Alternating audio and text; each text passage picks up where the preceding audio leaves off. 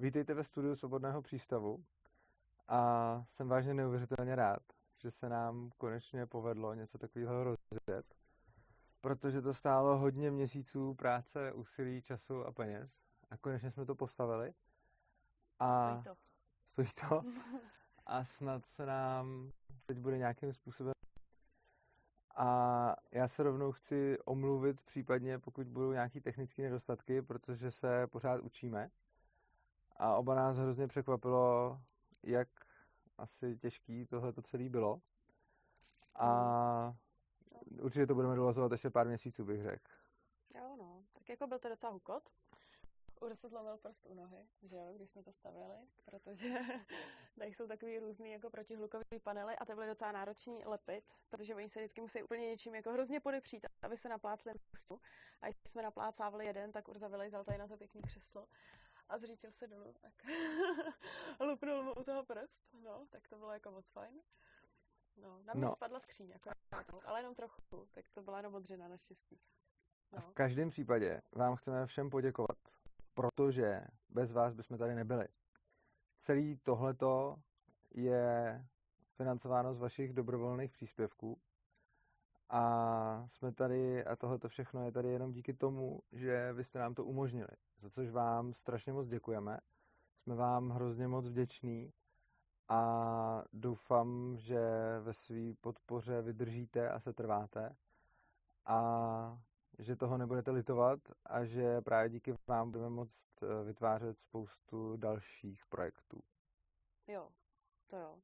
Bylo to docela hodně, ale tak plánujeme ještě jako nějaký další takové různé věci. No a no.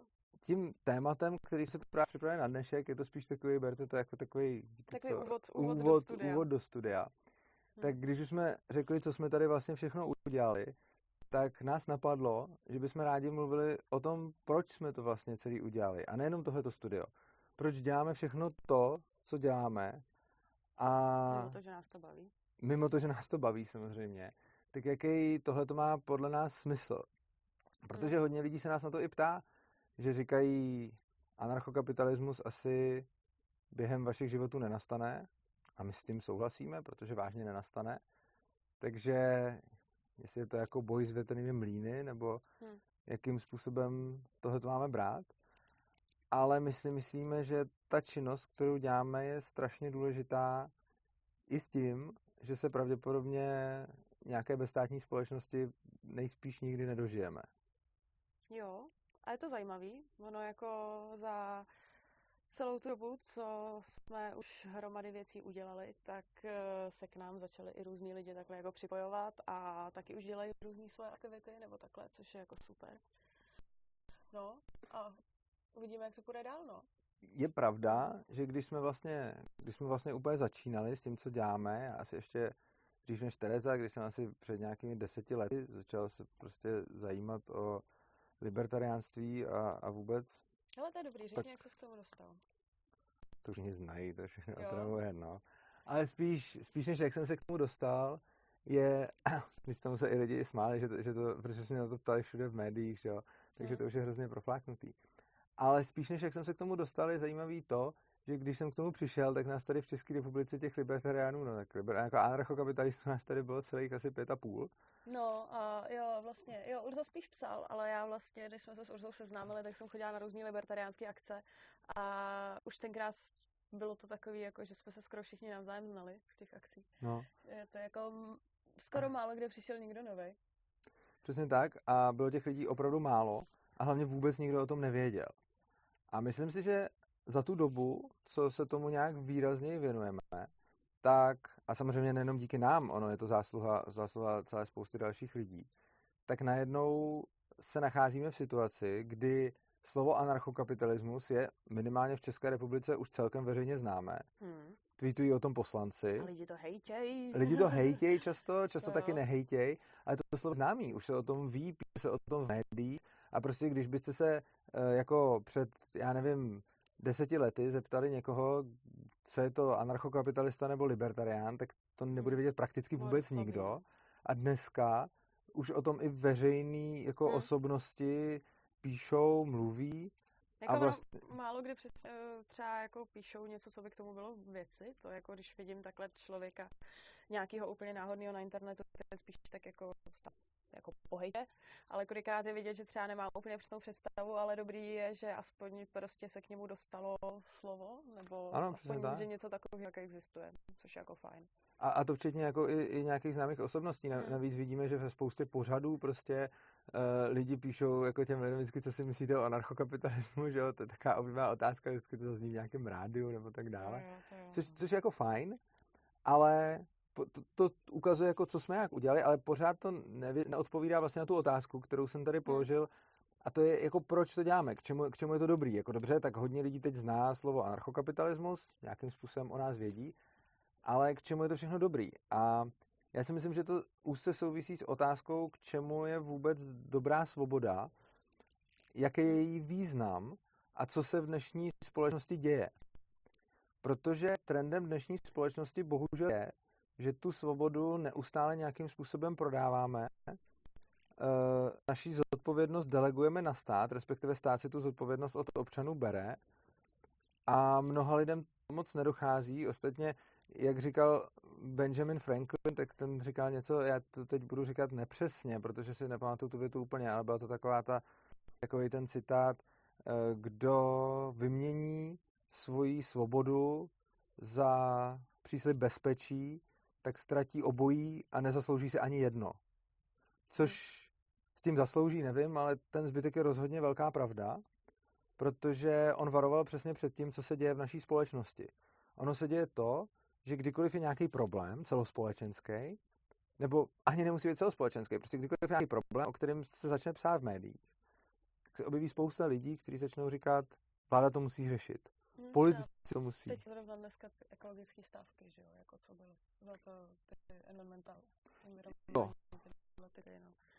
No. Ty jsi o tom se nějak vyjadřovala ještě k tý... Psala, no, ale tak to je prostě typický příklad, že, jo, že jako lidi mají jako pocit, a já myslím, že i dobrý, že by se nějak jako o své životní prostředí měli starat a nějak se, eh, no dobře, to řeknu, jak to říkají oni k té planetě, nějak jako hezky chovat a hezky k sobě navzájem, ale ve skutečnosti hromada z nich jako proto udělá to, že jde jako stávkovat, vezme si sebou transparent a říká prostě, ať to ta vláda udělá a ať udělá nějaký zákon a všem lidem nakáže, jak to má dělat.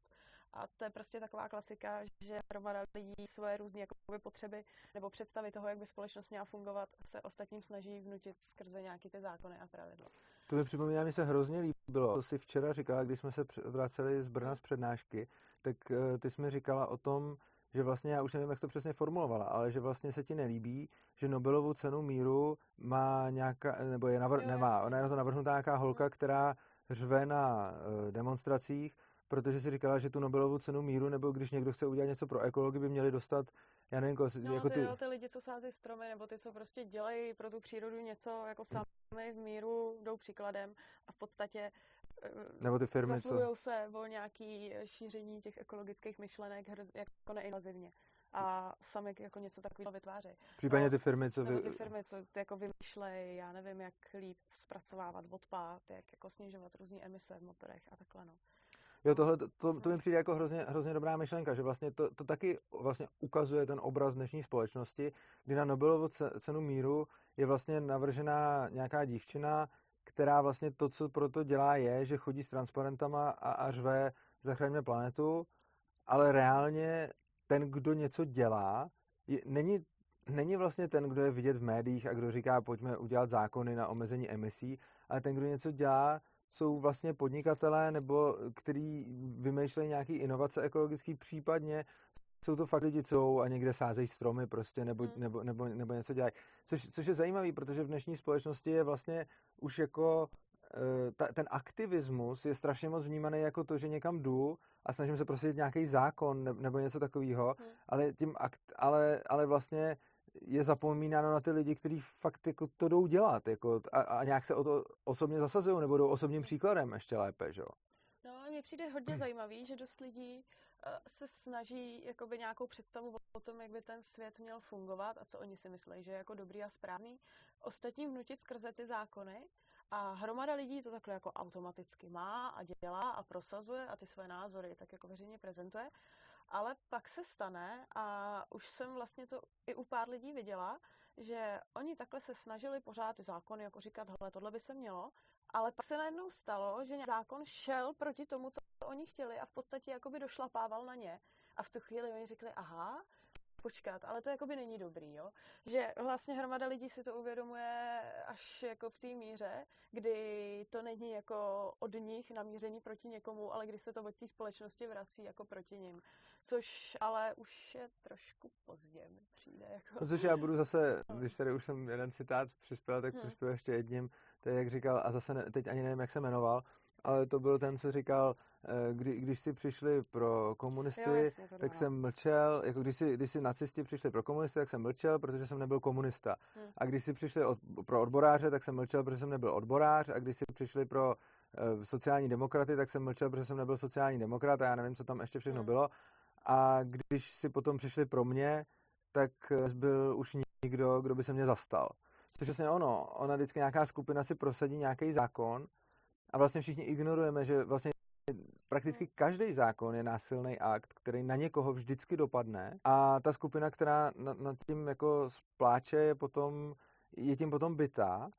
A my to jako často vůbec jako nevidíme. A když se potom člověk dostane do té menšiny, tak už je přesně pozdě. My máme vlastně eh, jednoho z našich eh, autorů na, na Mízesu a tak, je to jeden z našich asi nejlepších autorů, který hodně píše o ochraně zvířat a on právě přesně jako hodně mluví o té menšině, eh, ne o, o chovu, jako o ochraně zvířat hmm. taky, on má obecně hrozně dobrý vztah ke zvířatům a mluví o menšině jako chovatelů třeba, chovatelů exotických zvířat a podobně. A to je přesně ten příklad, kdy prostě někde, já nevím, lev zabije nějakého chovatele a teď se z toho udělá velká mediální aféra a stát by měl najednou zabavovat lidem ty zvířata. A teď samozřejmě jako všichni na tím kejvnou hlavou, řeknou si OK, tak se na tom dají nahrabat politický body, OK, a těch chovatelů je prostě strašně málo. Ale málo kdo si už uvědomí, a já jsem si to mimochodem taky neuvědomil, já si to uvědomil až díky tomuhle člověku, je to Matias Lukl, můžete ho najít u nás na Mízesu, a vlastně až díky němu si uvědomuju, že to zvíře, protože já třeba jako si těžko umím představit, že někdo má třeba nějaký exotický zvíře, ke kterému má vztah takovej, jako třeba já mám k lidem, jo? A, a prostě jsem to bral tak, no dobře, no tak někdo má dobrý vztah ke zvířeti, OK. A on mi právě potom popsal, že často ty lidi mají k těm zvířatům, jakože jsou to lidi, kteří mají v podstatě ty zvířata i kolikrát radši než lidi, že k ním mají prostě úplně absolutní osobní blízký vztah a že potom se klidně stane, že když třeba přijde najednou vláda, to zvíře jim vezme nebo dokonce zastřelí, to dělají rádi v Americe, že prostě když je zvíře chováno nějak jako nelegálně, tak prostě přijde šerif a zastřelí to zvíře. A že kolikrát ti lidi potom i třeba spáchají sebevraždu, jo? Což je, jo, jo, co, což je jako hrozný. Vlastně, no, přesně tak. A, a mě to vlastně až v tu chvíli jako došlo. Já jsem nikdy samozřejmě nebyl pro ty zákony, jako, protože no, nikdy. Od, od doby, co jsem anarchokapitalista, tak samozřejmě takový zákon nikdy ne, nepodporoval. Ale říkal jsem si, jo, tak to je nějaký okrajový zákon. Ale prostě, když mi potom řekne, jako OK, ono to může někomu zničit život, tak když se nad tímhle tím člověk zamyslí, tak, tak to je najednou úplně jiná perspektiva. No jasně, no. A tak jako hlavně s ohledem na to, že chovatelů exotických zvířat je hrozně málo a ty prostě jako člověk nikdy neuslyší, že jo? To jako my slyšíme ty lidi většinou, který nějak se vyjadřují v nějakém veřejném prostoru a ty jsou nějakým chovatelům hrozně vzdálený, ale právě ty oběti těchto těch zákonů, to si pak jako člověk jako nepřečte. A není to jenom u těch chovatelů, to je v podstatě u jakékoliv menšin, proti kterým jsou nějaké jako různý zákony namířený. No. No, mně tam přijde vlastně, eh, zajímavý i to, že možná to je takový jako důsledek toho, proč eh, dnešní společnost má takový jako sklon se strašně názorově jako přetlačovat, handrkovat a svým způsobem polarizovat. Protože to si vlastně ty říkal na té přednášce, že jo, to dává smysl, ale vlastně ty jsi to tak pěkně formuloval, že v demokracii je člověk s opačným názorem jakoby tvým nepřítelem. Protože, protože ho může vnutit. Protože ho může vnutit. No. A to je přesně to, e, jako já nevím, možná se mi to zdá tím, že jsem hodně na internetu a možná je to prostě taková bublina. Ale uh, přijde mi, že se to tak jako víc a víc hrotí a lidi mimo to, že jsou polarizovaní, tak jsou hlavně agresivnější na tom internetu. No. Jako dneska, co byl ten teroristický útok, uh, ten v té mešitě, tak uh, různí lidi jako sdíleli i komentáře a docela jako hustý to jako mě překvapuje, co jsou všechno lidi jako schopní napsat na internet. Jo, tak jako to mě úplně nepřekvapuje, ale je fakt, že vlastně se často mluví o polarizaci společnosti, mluví se o tom, kdo tu společnost jakoby ro- rozkmotřuje, proč, proč je tak nepřátelská. A já si myslím, že to je opravdu jako inherentní a přímý důsledek demokracie, který je prostě nevyhnutelný. Když máte jako svobodnou společnost, ve který vy si svoje dítě vychováváte nějakým způsobem a vychováváte ho k hodnotám, který uznáte vy za vhodný, a soused si vychovává dítě jiným způsobem a vychovává ho k jiným hodnotám, který uzná za vhodný on, tak ve svobodné společnosti vám to v zásadě může být jedno. Jako jo, můžete si myslet, že soused je debil, ale vlastně vám to může být i celkem ukradený, protože to, že soused vychovává jinak svoje dítě, neznamená, že vy ho musíte vychovávat jinak. Na druhou stranu, když tady máme nějaký prostě národní vzdělávací program, tak to potom znamená, že když uh, jako soused chce vychovávat své dítě k vlastenectví a já ne, no tak se o tom hlasuje a někdo potom na tom bude vždycky bytej. Jo, a teď, teď zrovna, co se týče vlastenectví, tak na tom budu bytej já, protože zrovna prostě, eh, jako se to vlastenectví tam učit musí, protože máme nějaký občanský kompetence a tak dále, takže je to prostě jako zakódovaný v tom národním vzdělávacím programu. Ale jako je spousta jiných menšin, který zase se no, jako musí vyučovat proti jejich zájmům. Sexuální že? výchova pro no. věřící, věřící děti, hmm. Nebo různý jako v Německu se řešilo, že na nějakých školách nechtějí tu arabštinu. Jako tohle mraky, že jo, nebo uh, výuka o Evropské unii, pořád vidím, že jako rodiči někdy jako si fotěj, fotěj, co si ty děti učí a jsou jakoby naštvaný. Je to taková jako přehová o tom, co si ty děti mají učit. Eh, zajímavý je, že ale potom, a to, je, to vlastně psal někdo hrozně zajímavý komentář na stoky, který se mi strašně líbil, a je to, je, je to vlastně takový paradox, že on těch stok napsal, no, máme dvě skupiny lidí, kteří se budou nesnášet. Máme třeba nějaký zastánce kultury, opery a prostě galerií a podobně. A ty budou jako nutit všechny, aby podporovali prostě a subvencovali jejich jako zálibu. A oproti tomu máme třeba fotbalový fanoušky, kteří zase budou nutit všechny, aby subvencoval sport.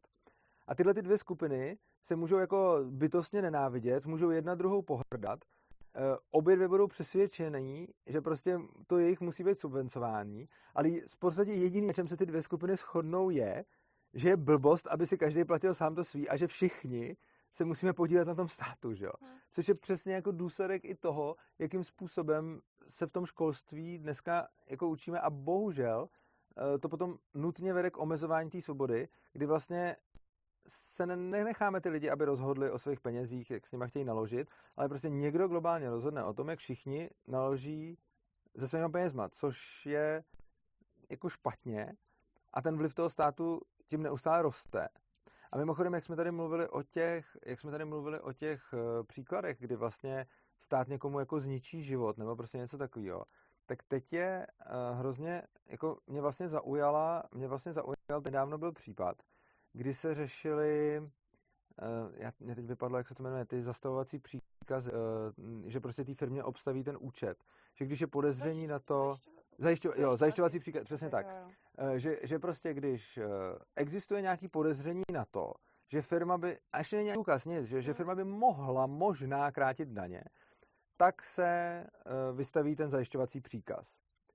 A ten institut byl původně v zákonu plánovaný na to, že to bude na nějaký extrémní případy a bylo jich prostě jednotky, desítky třeba ročně.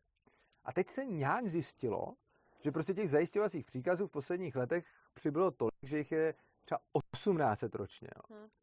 A oni se ptali Richterový z Berňáku na to, jako paní Richterová, vy co máte pod palcem?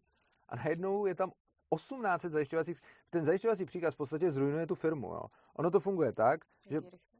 No, Richterová je ta no, mm, šéfka toho oddělení, šéfka toho oddělení na ty, na ty zajišťovací příkazy. A ona, uh, jako ten zajišťovací příkaz funguje tak, že existuje podezření, že firma neplatí daně, takže přijde Berňák, obstavím účty, obstavím všechno a se to řeší, jestli jako jo nebo ne. A řeší se to tím způsobem, že to trvá a státní správě všechno trvá, takže jí to trvá prostě několik měsíců. Jenže když firmě na několik měsíců obstavíte účty, tak ta firma reálně skončí, protože nemá z čeho platit zaměstnance, nemá z čeho platit pohledávky, nemůže dělat nic, prostě je úplně paralizovaná. Prostě má najednou zablokovaný účet a nemůže dělat nic, takže nemůže si nic kupovat, nemůže nic prodávat, nemůže, nemůže platit lidi, takže reálně tím tu firmu prostě ten stát jako zlikviduje. Jo? Jako málo která ta firma tohle to jako přežije. Prostě reálně to znamená konec. No a oni, když se, a to, to zajímavé na tom bylo, když se jí ptali jako paní Richterová, podívejte, co na to jako řeknete, tak ona řekla, no podívejte se, jako my máme teď jako na rozdíl od dřív nebyly takový technické prostředky, aby jsme to zjišťovali, kolik těch firm jako neplatí daně. A my jsme vlastně zjistili, že pořád je to jako v pohodě, protože nadpoloviční většina těch, který, jako, eh, který takhle obstavíme, tak se nakonec skutečně ukázalo, že nějakým způsobem ty daně krátily. A ta ženská reálně argumentuje tím, že nadpoloviční většina, 51%.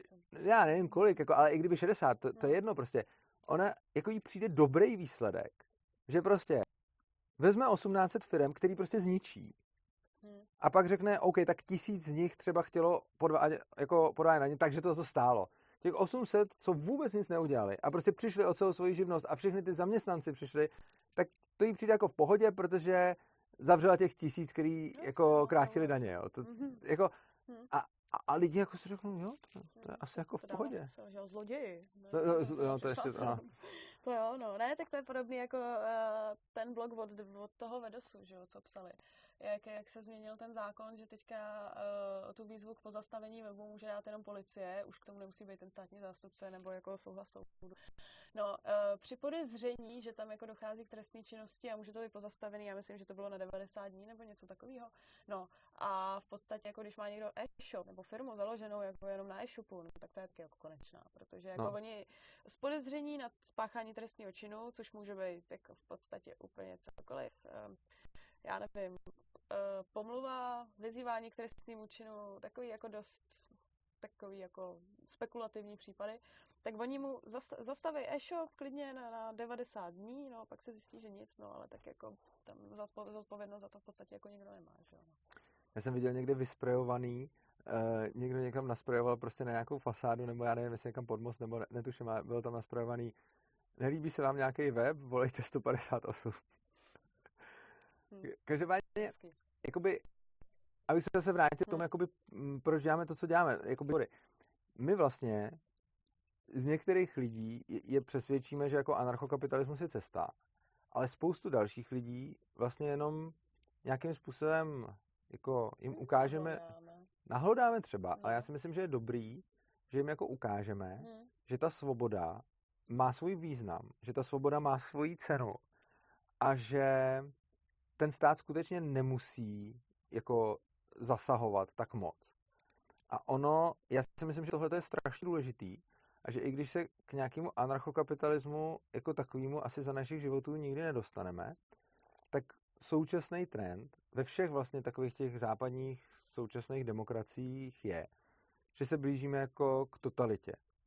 Že prostě pořád víc a víc zákonů jako se chrlí, zákony se prakticky neruší, že mě si když se zavede nějaká regulace, tak, tak se prakticky nikdy nezruší, jenom se zavádějí furt další a další. Stát neustále přebírá od lidí zodpovědnost, neustále přebírá od lidí prostě jako jejich svobodu a tohle to je cesta k totalitě prostě. My když jako teď nemůžete jako bez posvěcení úřadu udělat skoro nic, jako nemůžete si, já nevím, prostě nic skoro postavit, Nemůžete si ani pokácet strom na vlastním pozemku, nemůžete, no. ne, nemůžete jako nic, na všechno potřebujete povolení, prostě když si chcete otevřít restauraci, tak je to... vám roste na zahradě. No, no, tak to taky, no. A jako i takový, já nevím, třeba když teď, teď jsme zrovna nedávno řešili, že to je jenom otevření kavárny prostě mhm. nějaký, hmm vyžaduje prostě neuvěřitelný jako voser s hygienou, rekolaudace, jo, prostě jako všechno. No. To je prostě totální úlet a jako kdo na to nemá energii, peníze, odhodlání do začátku, jak se nás tím vybodne, protože jako to je úplně šílený se do něčeho takového jako pouštět no, dneska. Což jsou samozřejmě jakoby ty ekonomické svobody, pak tady máme taky ty osobní svobody, hmm. že vlastně stát neustále pořád zasahuje jako vůbec jako do všech našich životů. Oni samozřejmě spolu ty ekonomické a osobní svobody jako úzce souvisí, ono jedno hmm. bez druhého jako, jako nemůže moc, moc existovat. Jo. Ale vlastně už nejsme ve společnosti, kdyby bylo, že o některých věcech se nehlasuje. Teď už se hlasuje vlastně o úplně všem. Hmm. Jo, protože prostě přijde někdo a přijde, přijde Klaus mladší a řekne, budeme hlasovat o tom, jak mají vypadat a teď ono se jako mluví o Facebooku a oni jsou to všechny sociální, nebo všechny jakoby internetové platformy, na kterých je zaregistrovaných víc než 100 000 uživatelů. Jo? Těch jako hrozně moc ve skutečnosti. A teď jako on řekne na takových platformách, prostě to bude podle mýho. Jo? A to, a to je člověk, který byl jakoby deklarativně jakože zastánce svobody. Jako, já jsem si nikdy nemyslel, že byl zastánce svobody. Já jsem v něm vždycky viděl takový ten jeho boj za normalitu prostě a podobně. Ale spousta lidí v něm viděla jako, o, to je ten, který prostě bojuje za naší svobodu. A je prostě... Třeba já. No, třeba ty, přesně tak. A já už jsem ti tehdy říkal, ne, ne. A prostě ten člověk pak řekne, no tak tyhle ty platformy, a, a je, je to on, kdo řekne klidně, jako levičákům vždycky bude říkat, když se vám to nelíbí, tak si otevřete vlastní hospodu. Když se vám to nelíbí, tak si udělejte vlastní podnikání a nestrkejte rypák do toho. Ale on to řekne přesně tam, kde jemu to zrovna vyhovuje a kde jemu to přijde dobrý. Ale sám na sebe tenhle ten princip nebude aplikovat, protože tak Úplně logická odpověď na to bylo, pane Klauzi, když se vám nelíbí pravidla Facebooku, založte si vlastní sociální síť. Jo? To je úplně stejný, jako když tomu levičákovi řekne, když se ti nelíbí nekuřa, jako kuřácká hospoda, tak si založ svoji vlastní nekuřát. To, to je úplně stejný princip prostě. Jo? A ten princip je ale správný, samozřejmě. Prostě každý, když si něco založí, vybuduje, tak tam platí jeho pravidla prostě a je to v pohodě. Ale teď žijeme v době, kdy jsme se vlastně jako tak nějak jako společnost dostali k tomu, že všichni mají pocit, a hlavně bohužel jako mladí lidi už nic jiného neznají, takže on to bude dál jako šířit, že všichni mají pocit, že jako v pohodě, když někdo si něco svého založí a všichni budou jako hlasovat o tom, jak on to má provozovat. Jo? Hmm, to je ono. A to není jenom o provozování, to je i prostě o nějakých jakoby životních věcech, že jo? To jsou tady hromada věcí, který jsou jako zakázaný a jsou to v podstatě jako no, zločiny bez oběti. Prostě jo, tak... Zrušení osobní svobody, no.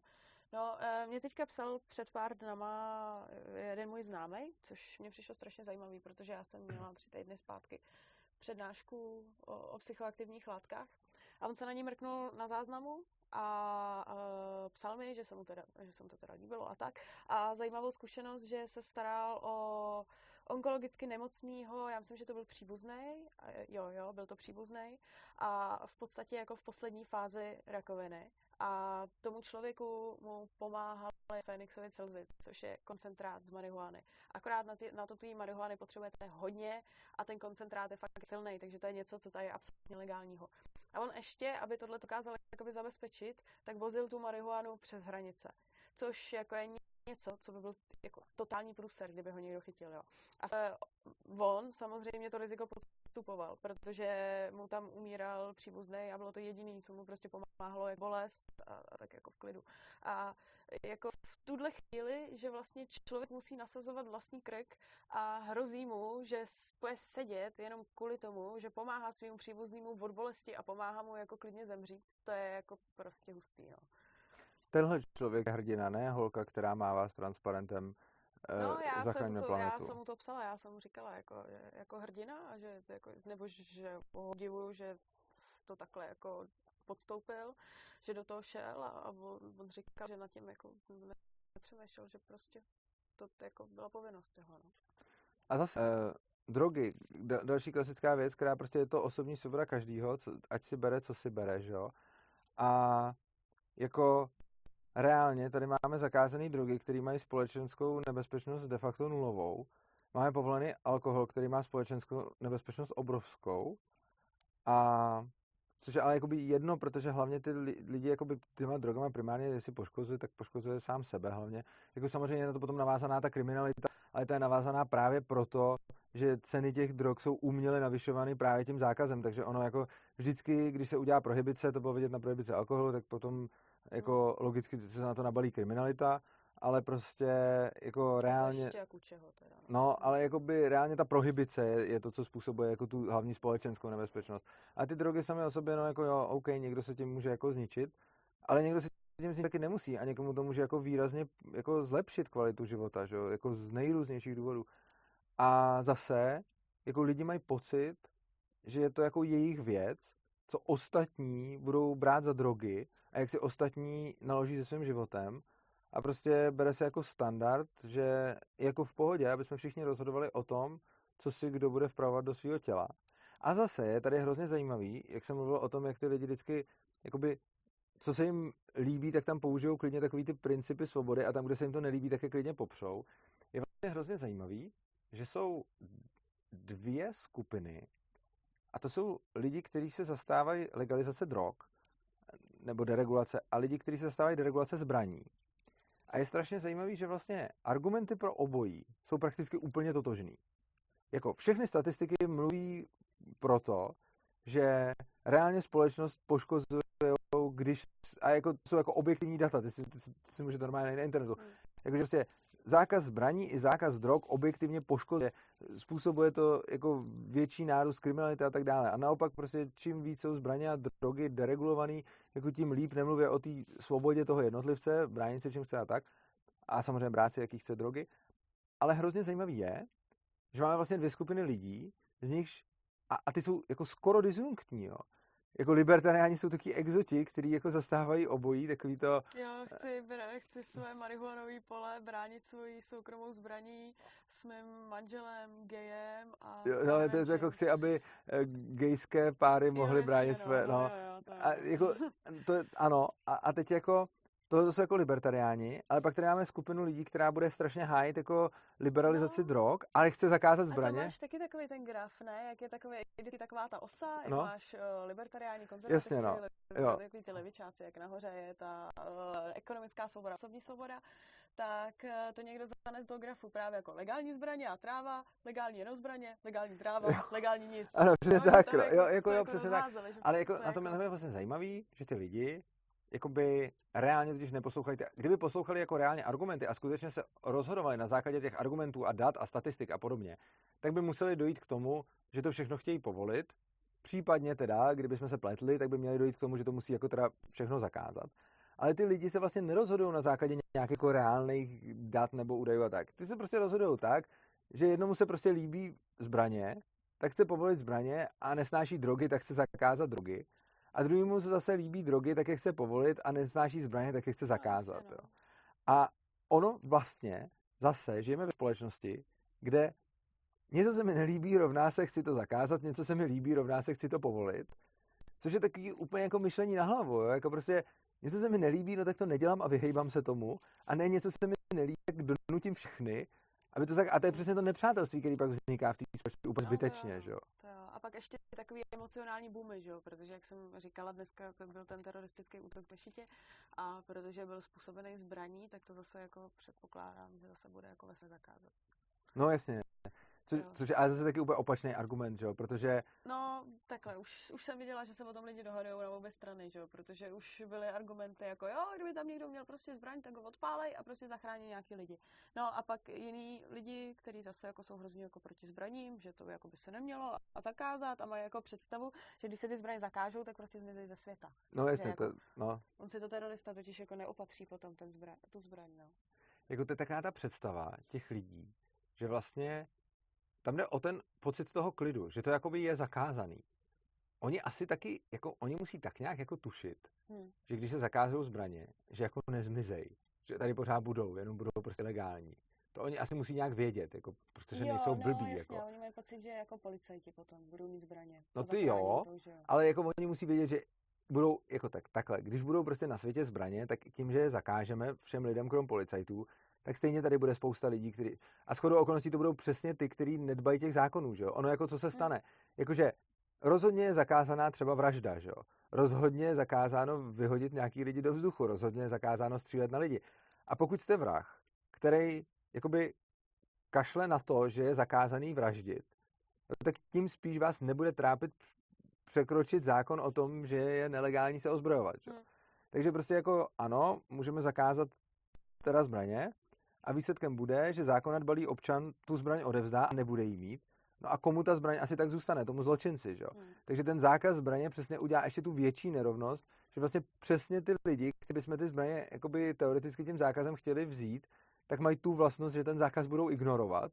Hmm. A naopak ty lidi, kteří by se jim mohli bránit, kdyby tu zbraň měli, tak se tím zákazem budou řídit. Že? To, no. to já jsem shodou náhod, protože já jsem, no, několikrát jsem byla střílet, jako dost. A uh, shodou jsem se právě potkala s lidma a nebyli to úplně libertariáni, ale byli to nadšenci do zbraní, kteří měli zbraně. A už je to jako pár let zpátky a oni už tenkrát se obávali, že někdo ty zbraně by mohl jako postupně osekávat a zakazovat jim. A uh, ty jako rozhodně nevypadaly, že něco budou odevzdat, když se tady něco zakáže. Ty jako, snad jako i říkali různý takový, že to, to jako postrácí různě takovýhle věci. Tak, jako, to tak já jako já znám spoustu, já, tak já znám spoustu střelců, že jo, samozřejmě, hmm. tak já, jako, já taky, že jo, když jako chodím na střelnici, tak, hmm. tak jako znám spoustu střelců, že jo, nebo znám spoustu lidí, že jo, uh, třeba z Defensova weblogu, tam jsou hodně nadšence jako do zbraní. Hmm. A jako jasně, takže to neznamená, že jako vy všichni ji odevzdali, ale prostě obecně ten zákon bude víc trá... jako to, že je něco zakázané, bude víc trápit toho, kdo spíš poslouchá zákony a absolutně to nebude trápit toho, kdo stejně s tou zbraní jde udělat loupežní přepadení, protože tomu už je jedno, že mu navíc přišijou jako nedovolený ozbrojování. Jakože, no, jasně, no. prostě, když máme člověka, který se živí tím, že prostě někde přepadá někoho, případně prostě, prostě vyrabuje benzínku nebo obchod nebo něco takového, tak tenhle ten člověk už jako k tomu, co dělá, jako ta zbraň navíc už je jako jedno. Ale jakože pokud jsme jako zákonadbalý občan, který třeba nechce mít záznam v rejstříku vůbec a podobně, tak v chvíli samozřejmě ta motivace tu zbraň jako odevzdat, případně ji nemít, je samozřejmě daleko větší. Ale určitě to nebude platit ve 100% případů, to se samozřejmě říká správně, jako spousta těch jako nadšenců do zbraní si ji nechá. Ale já si myslím, že jako nadšenci do zbraní jsou jedna věc a druhá věc je jako by obecně ozbrojená populace, že?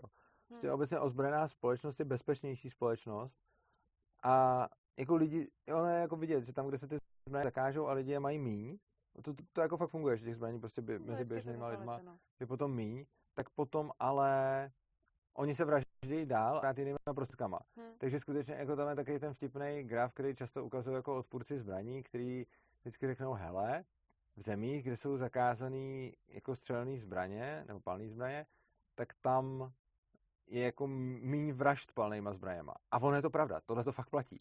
Jenže, když se podíváme na celkový počet vražd, tak tam je ta korelace obrácená prostě.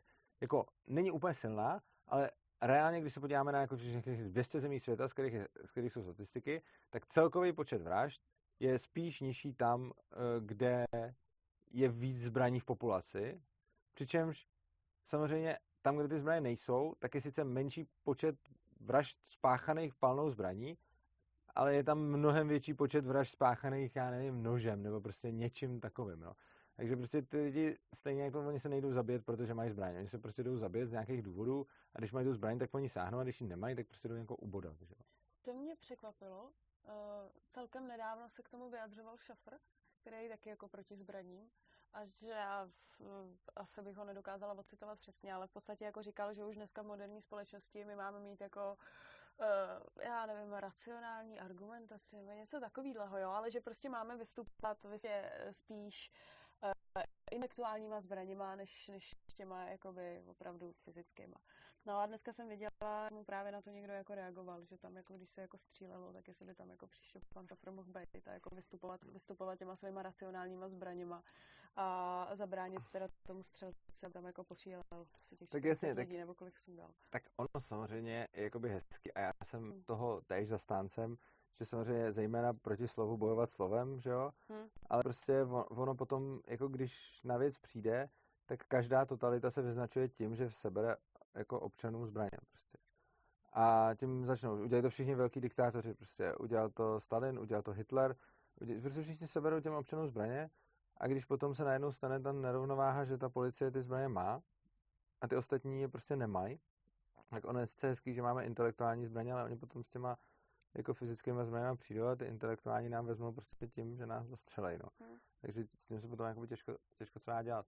Ale obecně jako zbraně jsou zase další jako případ toho, že buď mám tu zodpovědnost já, a buď mám to, ten způsob uvažování, já jsem ten, kdo je zodpovědný za svoji jako obranu a ochranu a, a mám na to nějaký prostředky, anebo řeknu ne, stát je tady od toho a stát je ten, kdo vlastně má zajišťovat moje bezpečí.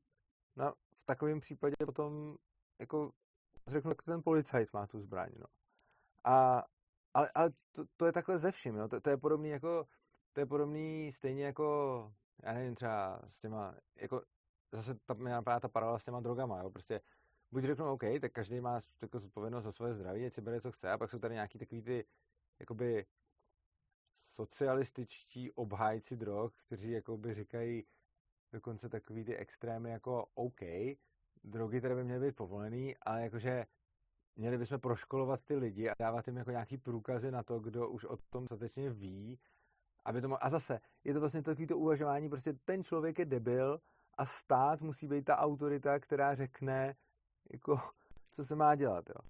A já bych pomalu to jako se chýlil k nějakému, k nějakému závěru. Uh, my jsme vlastně tady otevřeli tu otázku, my jsme tady otevřeli vlastně tu otázku té svobody jako takový a pro, proč jako tu svobodu? No, je to prostě... No, no mě k tomu ještě napadlo. Mm-hmm. Zkus říct si jako pár větama třeba, k čemu je jako dobrá svoboda pro tebe.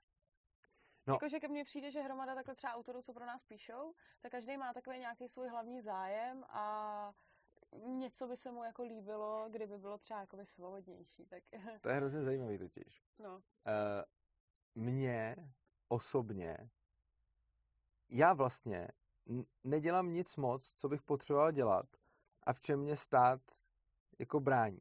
Já vlastně nemám žádný jako koníček, který by mi stát chtěl vzít. Já nechovám exotický zvířata. Já nedělám nic tak hroznýho. Já bych vlastně mohl být úplně krásně spokojený, konformní občan, hmm. protože zájmy, který mám, zrovna s chodou okolností, mám to štěstí, že mi po nich vlastně nikdo nejde a já jsem jako vlastně takhle jako happy a já nemám žádný osobní jako koncern, že bych si říkal, tyjo, stát mě tady omezuje v téhle jedné věci a proto jako potřebuju se zbavit toho útlaku. Ale vnímám... No, tak mimo těch věcí, co máme jako s přístavem, takových jako byrokratických. Ale jasně, ale tak to jsou, jo, a tak ale... to není jako no, dobře, jo, tak teď třeba, teď třeba už já nevím jak dlouho, už si měsíc řeším naše daňové přiznání, jo protože máme dost komplikovaný daně za, za, za minulý rok a tak dále. To jsem ale, třeba myslela. Jasně, ale tak to je prostě voprus a ten voprus, jasně, stál mě to nějaký čas, ale není to něco, kvůli hmm. čemu, jakože voprusu v životě absolvuju spoustu. Takže vlastně mě osobně stát zas tak moc neomezuje. Jenomže, jako v tom, co bych reálně chtěl dělat.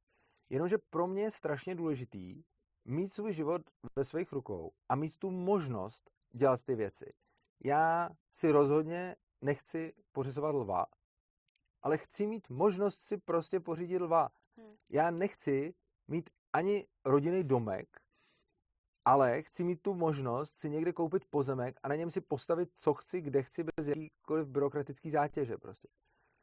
A nějakého povolení. Protože se necítím... Co? Tak to bylo přesně. Protože se necítím, protože se necítím jako někdo, hmm. kdo by měl žádat úředníka jako milostivě o něco. Jo? Mám občanský průkaz a stát má o mě všechny moje osobní data. Mě to v zásadě nějak jako neomezuje, protože ty osobní data k nikomu ničemu vlastně nejsou.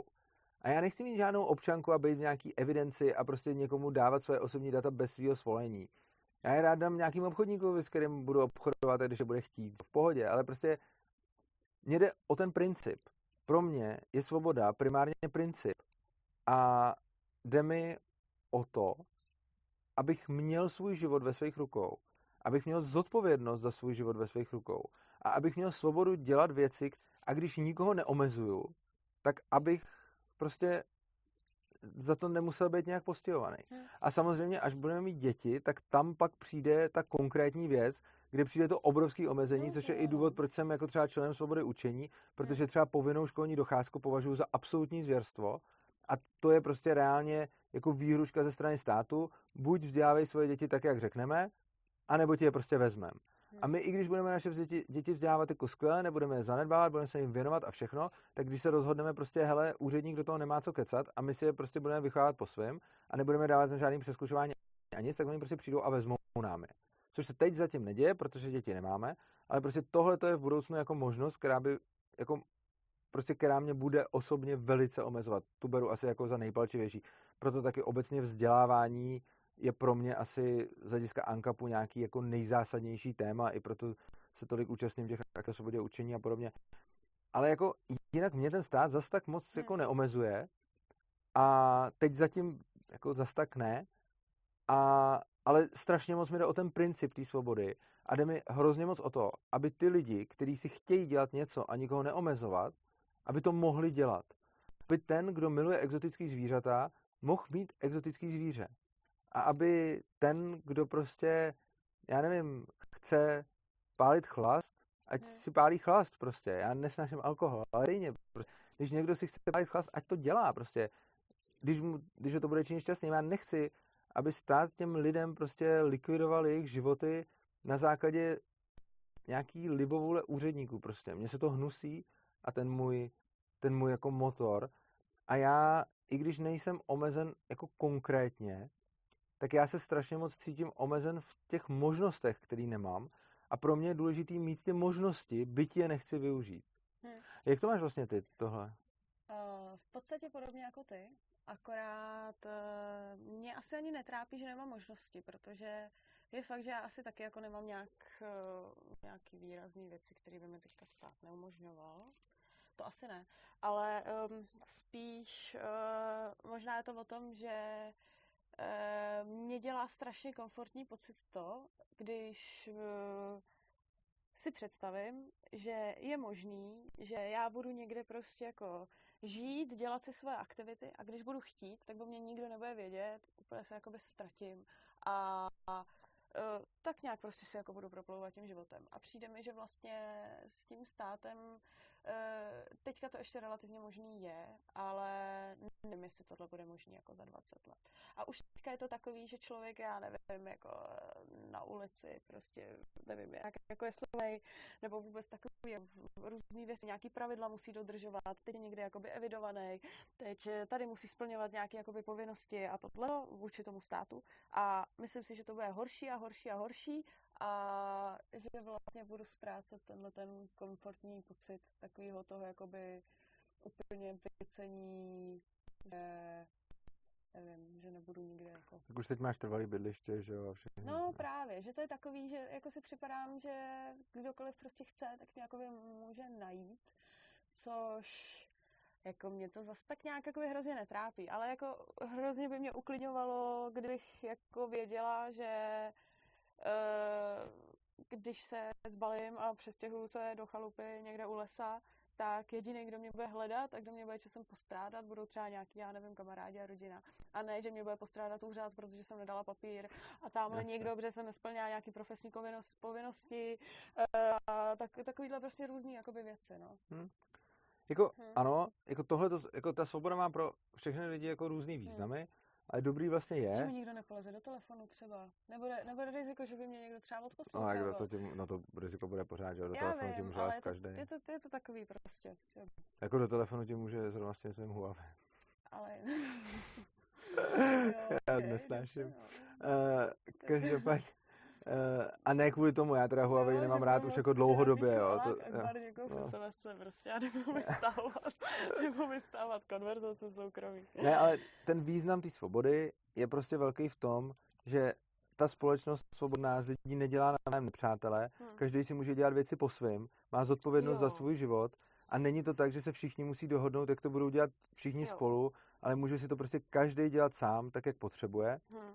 A význam toho, co děláme, je, že když tohle budeme ukazovat lidem a budeme vysvětlovat lidem, hele, ne, jako když vy nebudete jako zasahovat do životů ostatním a bude přesvědčovat další lidi, aby to taky nedělali, tak tím méně bude zasahováno do života vašeho, ať už si pod tím můžete představovat cokoliv.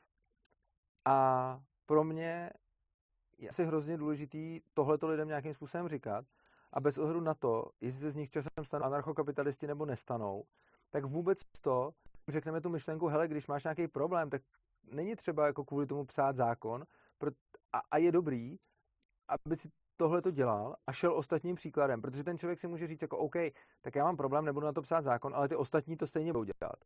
Ale ono se to dělá, protože je to společenská norma. Ono se to dělá proto, že ta společnost je také nastavená, že to všichni vidí u ostatních, že děti to vidí u svých rodičů.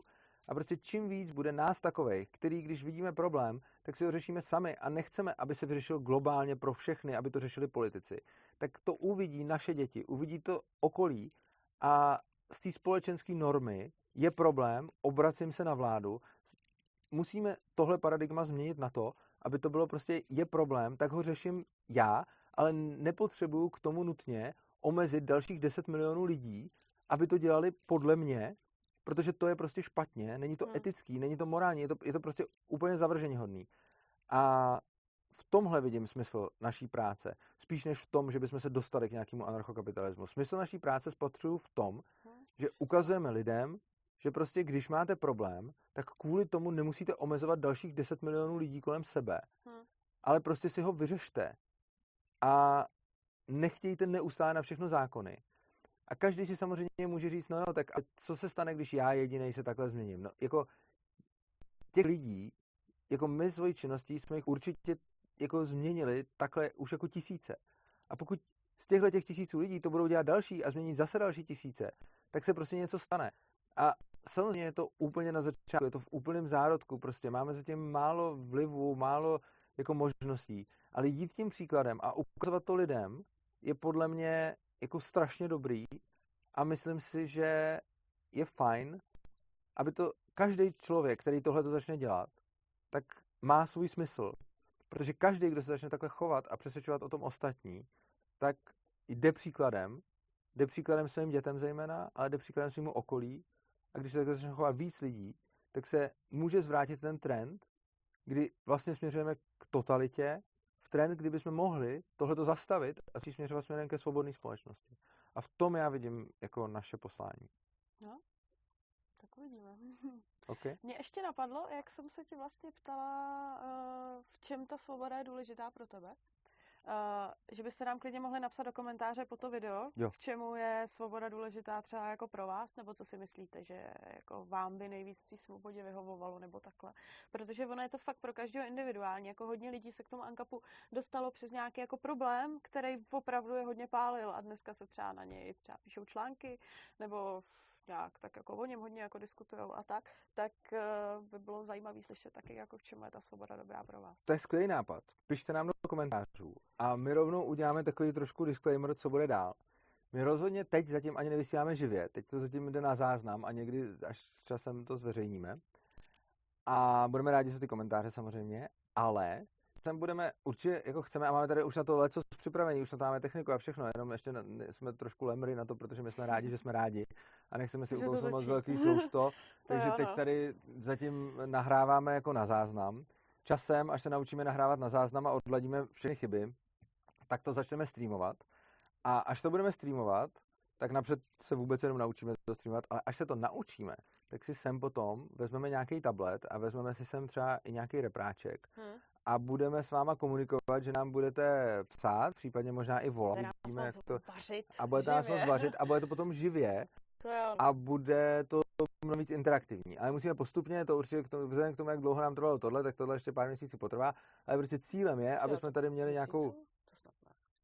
Terezo, Dobře, tak jo, spadlo nám skříň, zlomil si z prst. no o to nejde, že spadla skříň, víš, jak dlouho se nastavovalo tady vůbec jo, ten no, je to jenom fakt, zvuk. no. Já, já Hm. jsem teď, já teď doufám, že to, co z toho vyleze, nebude úplně za, jako zamořený tím ruchem, protože tady je milion elektronických spotřebičů kolem, který ruší mikrofony a dějou se v tom strašné věci. Takže Hm. pokud vám teď dáme záznam, který bude hrozně pískat, tak se za to omlouvám. Já doufám, že to tak nebude.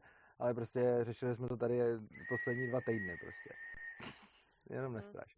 Takže až to všechno vyřešíme, tak potom bude jako livestream a potom budeme s váma úplně interaktivně. Ideálně bychom se s váma psali a volali a rovnou bychom jako odpovídali. Takže to je jako plán. Zatím nám jenom napište do komentářů, pro nás, co pro vás znamená svoboda. A určitě nás sdílejte. A pokud se vám tohle to líbí, tak se nám určitě subscribujte do kanálu. A přesně tak. A můžete nám i posílat dobrovolné příspěvky. Je to adresa opřístavu.urza.cz opristavu.urza.cz kde si najdete všechno možný, přijímáme i kryptoměny děláme. prostě a tak dále. Hm. Takže vám za to moc děkujeme, že jste se dívali.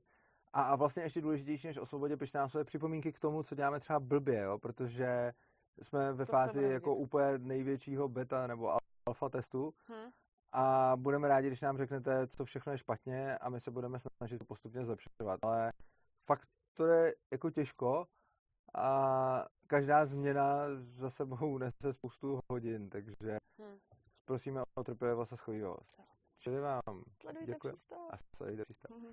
Takže vám moc děkujeme. Mějte se krásně. Jo, Chceš tak. něco říct? Asi ne. Tak, Tak. užívejte života.